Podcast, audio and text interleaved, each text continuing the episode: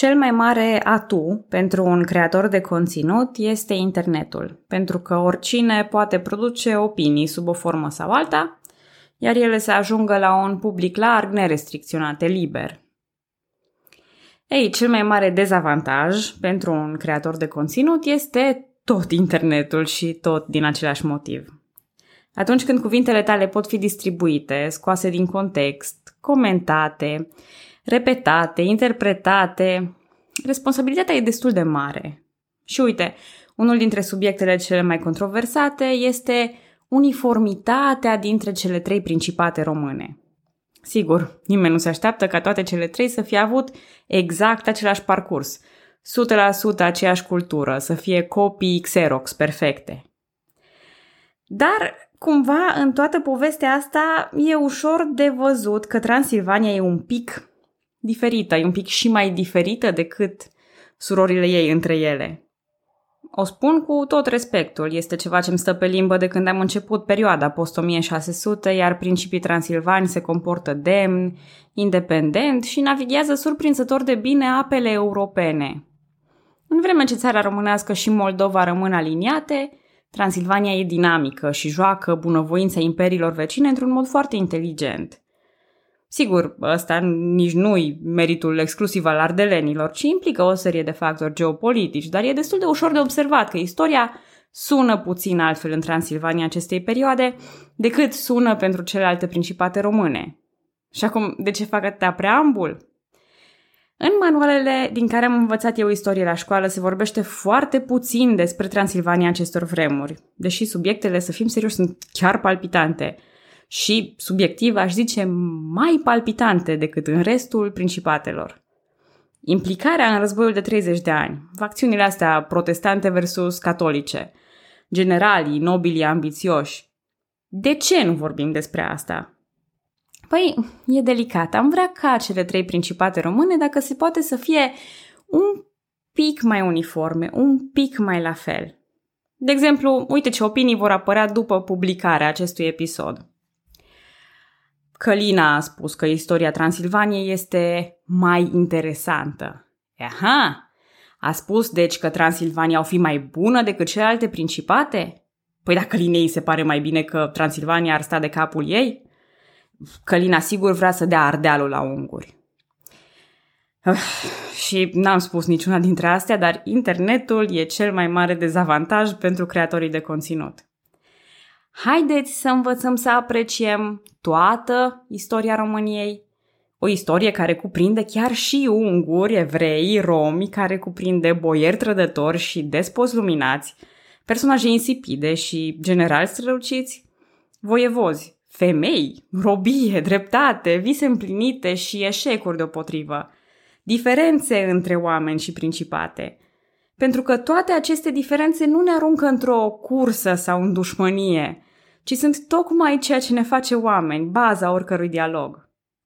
Iar cu acestea fiind zise, haideți să mai vorbim despre un ungur bun al Transilvaniei. Și iarăși e nevoie să ne întoarcem în timp. Cred că deja v-ați obișnuit. Bună, numele meu este Călina și astăzi vorbesc despre Gheorghe Racoții sau Racoții Gheorghe, succesorul Ecaterinei de Brandenburg la conducerea Transilvaniei. Vă reamintesc că sunt tot mai multe personaje care contează din punct de vedere politic, dar nu în cap, în lumina reflectoarelor deodată. De aceea trebuie mereu să mă întorc în timp, să ajustez, să mai cârpesc din poveste. Dar da, v-ați obișnuit deja, nu vă mai țin la introducere. Copilăria lui Gheorghe Racoții e slab documentată. Mama lui era a doua soție a lui Sigismund Racoții. Ea a murit la 2 ani de la nașterea lui Gheorghe, lăsându-l în grija tatălui, care, bineînțeles, îi asigură o educație aristocratică. E trimis în slujba lui Ștefan Bocșcoi la casa, iar mai târziu îl va reprezenta pe tatăl lui în dieta maghiară. Tânărul poate nu se remarcă în mod deosebit față de alți tineri nobili, dar are avantajul unui pedigrii bun. În definitiv, Tatăl lui a fost principele Transilvaniei. În Moldova sau țara românească, aceasta s-ar numi că e os domnesc. Gheorghe rămâne bine ancorat în aristocrație, fiind cumnatul lui Balint Drughet, despre care am vorbit, și un colaborator apropiat al palatinului Ungariei. În 1615, cariera lui politică i-a având, fiind numit Ișpan de Borșod, apoi capitan al cetății de la Önod, sper că am pronunțat bine. La un astfel de statut se potrivește evident și o căsătorie bună. Soția lui, Jujana Lorantfi, este bogată, dar Gheorghe o va numi în testamentul său și cea mai frumoasă și mai încântătoare femeie pe care am cunoscut-o. Un protestant convins, Gheorghe este fidel aripii protestante, capitan de încredere al lui Gabriel Betlen și conducător de oște activ în timpul războiului de 30 de ani. Cam asta e de povestit din trecutul său.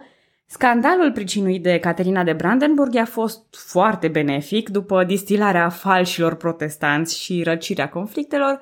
Gheorghe Racoții putea la fel de bine să aibă o mare săgeată pe el, o săgeată pe care se scrie Alege-mă pe mine, principe. Dar dacă vă amintiți finalul episodului anterior, înainte de a-l alege, dieta Transilvaniei a limitat mult puterile principelui, introducând câteva noi articole de lege limitative. Acum, Gheorghe Racoții nu era străin de măsurile autoritare ale predecesorului său, Gabriel Betlen. În fond, Betlen fusese mentorul și exemplul său. Așa că noul principe se comportă foarte asemănător, reclădind încet autoritatea princiară. Primul pas vine chiar în 1631, unde Racoții obține de la adunarea țării anularea unora dintre noile articole de lege. E reintrodus monopolul princiar asupra comerțului cu ceară, miere și animale. Daniile și zălogirile făcute după moartea lui Betlen sunt reconsiderate. Treptat, Consiliul Princiar își redobândește atribuțiile. O atenție deosebită e acordată cancelariei, deși nu există un cancelar, pentru că Racoții nu numește unul, Cancelaria princiară dispune constant de 20 de scribi. Există o rețea de poște prin care se transmit informațiile urgente și corespondența regulată.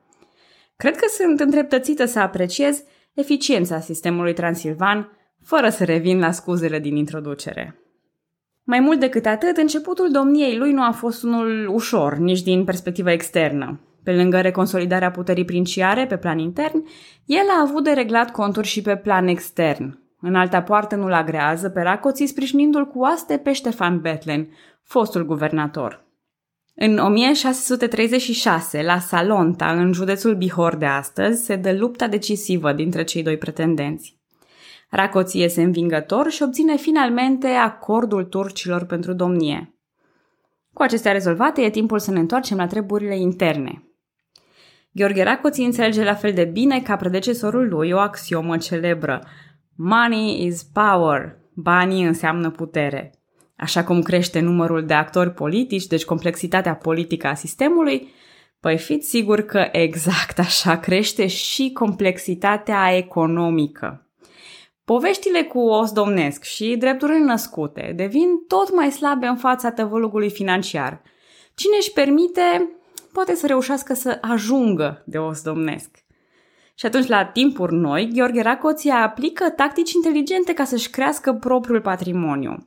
Are curs inclusiv la mijloace violente, precum procesele de trădare, prin care s-au confiscat averile rivalilor.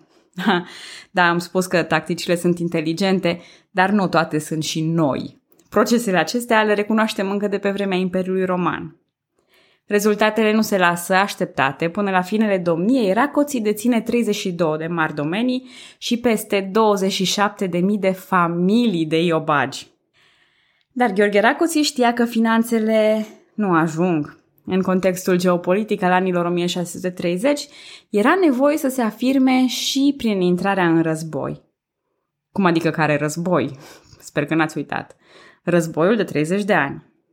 Păi ce s-a mai întâmplat în Europa? De când cu înăbușirea revoltei cehilor a devenit destul de clar cât de important e de fapt aspectul religios, adică nu. Pentru că francezii, în mare parte catolici, nu au avut nicio reținere în sprijinirea protestanților împotriva Imperiului Habsburgic. Conflictele din războiul de 30 de ani angrenează deja țări neașteptate. Neașteptate pentru noi, că în epocă avea foarte mult sens. Precum Spania, Portugalia, Flandra și Suedia protestanții germani sunt constant alimentați cu trupe și cu bani, dar francezii iscă și câteva revolte fiscale în sânul aliaților Habsburgilor. În fine, ce vreau să spun este că lucrurile sunt complicate. Scopul meu nu e să povestesc războiul de 30 de ani, ci să vă spun ce a reușit Gheorghe Racoții să câștige din această afacere. Alinierea lui Racoții, dacă în jocuri, este una naturală de partea protestanților ligii franco-suedeze împotriva Imperiului Habsburgic. Interesul? Cel mai probabil coroana Ungariei. Pașii urmați pentru pregătirea conflictului sunt similari cu cei făcuți de Bethlen cu ani în urmă. Consolidarea relațiilor cu țările române și cererea de permisiune la înalta poartă. O particularitate este însă preocuparea lui Racoții pentru succesiune. Cunoscând riscurile unui război, el propune ca succesorul lui să fie aprobat încă de pe acum, iar acesta să fie fiul său, Gheorghe Racoții al doilea, încă nu era moda cu junior. Acest proces a început în 1642, acordul otomanilor a fost obținut în 1643, iar pentru că ardelenii nu s-au grăbit niciodată prea tare, se mai stă puțin și la consolidarea cetăților de la graniță, la numiri de comandanți, la achiziționarea de mercenari și la echiparea cu arme. În fine, în februarie 1644, Transilvania reintră în războiul de 30 de ani. Din păcate, toate aceste pregătiri serioase nu au împiedicat apariția problemelor. Succesele campaniei sunt curând sufocate de lipsa de coordonare și interes a aliaților. Turcii contribuie mai mult verbal decât prin fapte, parcă am mai auzit asta cândva? Eh, contribuțiile financiare nu sunt plătite integral, sincronizarea, colaborarea dintre aliații e greoaie și problematică. Mai mult decât atât ca în bancul acela cu bătrânica pe care Bulo o ajută să treacă strada, deși ea nu vrea să treacă strada, ei bine, și Racoții vrea coroana Ungariei, dar maghiarii nu-l prea vor pe el. Parcă protestantismul ăsta deșanțat nu e tocmai pe gustul nobililor catolici care te diversează lucrurile și până la urmă pun capăt conflictului. La Linz, în 1645, Gheorghe Racoții încheie o pace cu împăratul Ferdinand de Habsburg. E una caldă și una rece. Pe de o parte, prestigiul Transilvaniei crește, iar influența principelui Transilvan se extinde, cu drept de moștenire, asupra comitatelor Satu Mare și Sabolci. Pe de altă parte, în alta poartă, observă că lucrurile merg suspect de bine pentru Transilvania, așa că va crește haraciul datorat plus un impozit suplimentar pentru noile comitate, păi dacă toți s-au alipit să plătească și bani.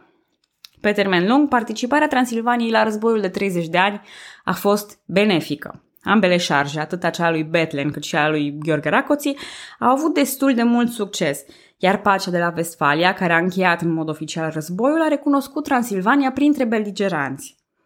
Nu-i prea rău pentru un principat mic și neînsemnat aflat între două imperii periculoase. Nu-i deloc rău. Înainte de a-l îngropa pe Gheorghe Racoții, mai am de acoperit un aspect foarte important. Creatorii de conținut fac această figură destul de des, iar eu nu sunt cu nimic mai prejos. Am început episodul de astăzi vorbind despre controversa Transilvania versus celelalte principate române, frumos, simetric și elegant ar fi să închei vorbind despre Transilvania și celelalte principate române. Cum să vă explic eu? Acest uh, ungur cu nume de ungur, cu religie protestantă și cu părvul voi, acest jucător pe plan internațional și ghimpe în coasta Imperiului Otoman, dar și în coasta Imperiului Habsburgic, Gheorghe Racoții, ați crede că e străin de tot ce înseamnă vecinii săi români, nu? E, surpriză! El a susținut în mod activ și real colaborarea cu Moldova și țara românească, dar a recunoscut și cultura românească de pe propriile teritorii. În 1639, la Alba Iulia, apare cartea Zbornic Românoslav. Mai exact, dorind reorganizarea tipografiei transilvane, Gheorghe Racoții a adăugat o secție care să tipărească anumite cărți românești și în limba română. Sigur că vorbim încă despre caractere chirilice, asta nici măcar nu se discută, dar e cel puțin impresionant acest sprijin. Păi cum? Ungurul, șoc și groază. Vezi cum arată nuanțele astea de gri, preferatele mele? Sigur, cărțile sunt frumoase, cultura e frumoasă, îmi vine drag să vorbesc despre o astfel de contribuție. Mult mai greu e să vă explic că Racoții a avut un rol important și în conflictul dintre Matei Basarab și Vasile Lupu. Primul motiv pentru care Racoții se înțelege cu vecinii lui e acela că turcii o impun. Practic, sultanul dispune ca vasalii lui să se înțeleagă bine între ei și chiar să se ajute reciproc. Dar relația lui Racoții cu Matei Basarab, domnul țării românești, merge dincolo de asta. La preluarea funcției de principe a Transilvaniei, Racoții fusese ajutat de un corp de oaste condusă de Matei Basarab, pe atunci doar boier, nu domn. Apoi, Gheorghe Racoții întoarce favorul și îl sprijină pe Matei Basarab atunci când preia domnia țării românești. În 1631 se încheie primul tratat dintre cele două țări, reglementând contribuții și liberul pășunat al ciobanilor. Tratatele de alianță sunt făcute și reluate de-a lungul anilor, deși Racoții va călca strâmb atunci când prietenul lui din țara românească va avea unele idei anti-otomane. Pentru un timp, Vasile Lupu rămâne de partea otomanilor, dar apoi se vor angrena cu toții, inclusiv împreună cu Racoții, împotriva otomanilor în 1647. Acum, spun sincer că această parte o voi ocoli pentru că spuma conflictelor dintre Matei Basarab și Vasile Lupu, care, cum și aliniat cu cine, e de povestit altcândva. Sigur, dacă spun așa, vi se pare că Racoții se băga doar în treburile vecinilor vlahi. nu chiar așa. Alianța aceasta anti-otomană despre care spuneam mai devreme a angrenat principatele române, dar a angrenat și Polonia, din păcate pentru aceste eforturi, regele lor moare, iar cazacii se răscoală sub comanda hatmanului Bogdan Hmelnitski. Și iată-l pe Racoții cu mâna în borcanul cu miere, încercând să obțină nimic mai mult sau mai puțin decât coroana Poloniei pentru fiul său Sigismund. Cam așa cum o făcea și familia Batorii mai de mult. Simultan, se pare că duce tratative pentru a-și însura fiul, nu doar al căpătui cu Polonia iar aleasa este tocmai Ruxandra, fica lui Vasile Lupu.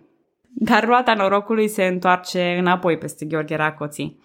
Tronul Poloniei e curând ocupat de fratele regelui răposat, iar Ruxandra lui Vasile Lupu, căsătorită tocmai cu Timuș Melnitski, fiul hatmanului Kazak. Și despre acest mariaj o să mai vorbim.